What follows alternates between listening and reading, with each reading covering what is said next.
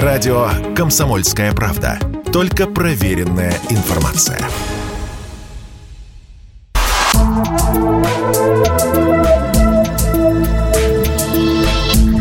Просто космос.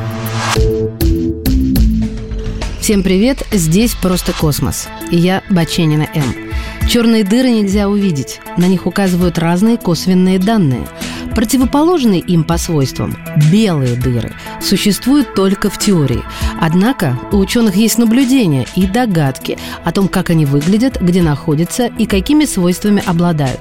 Белая дыра – гипотетический физический объект во Вселенной, в область которого ничто не может войти.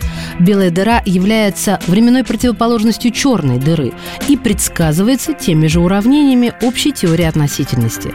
Большинство физиков убеждены, белых дыр в природе в принципе быть не может.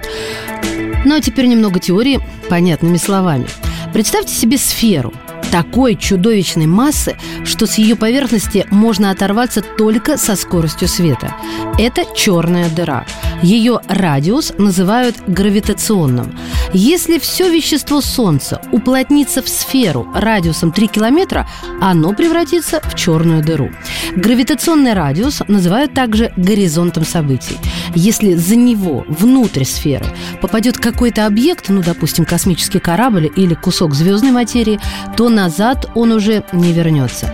Огромные гравитационные силы затянут его в черную дыру и там разорвут на элементарные частицы.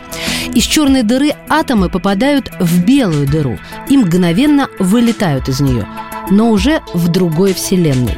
Причем вылетают из будущего в прошлое. Белая дыра – это обращенная во времени черная дыра. В теории белые дыры нестабильны. По мере образования в них материи гравитационные силы растут и в какой-то момент схлопывают объект, превращая его уже, как вы правильно поняли, в черную дыру. Возможно, все белые дыры, которые образовались сразу после Большого взрыва, теперь в буквальном смысле мертвы, поэтому мы их не видим.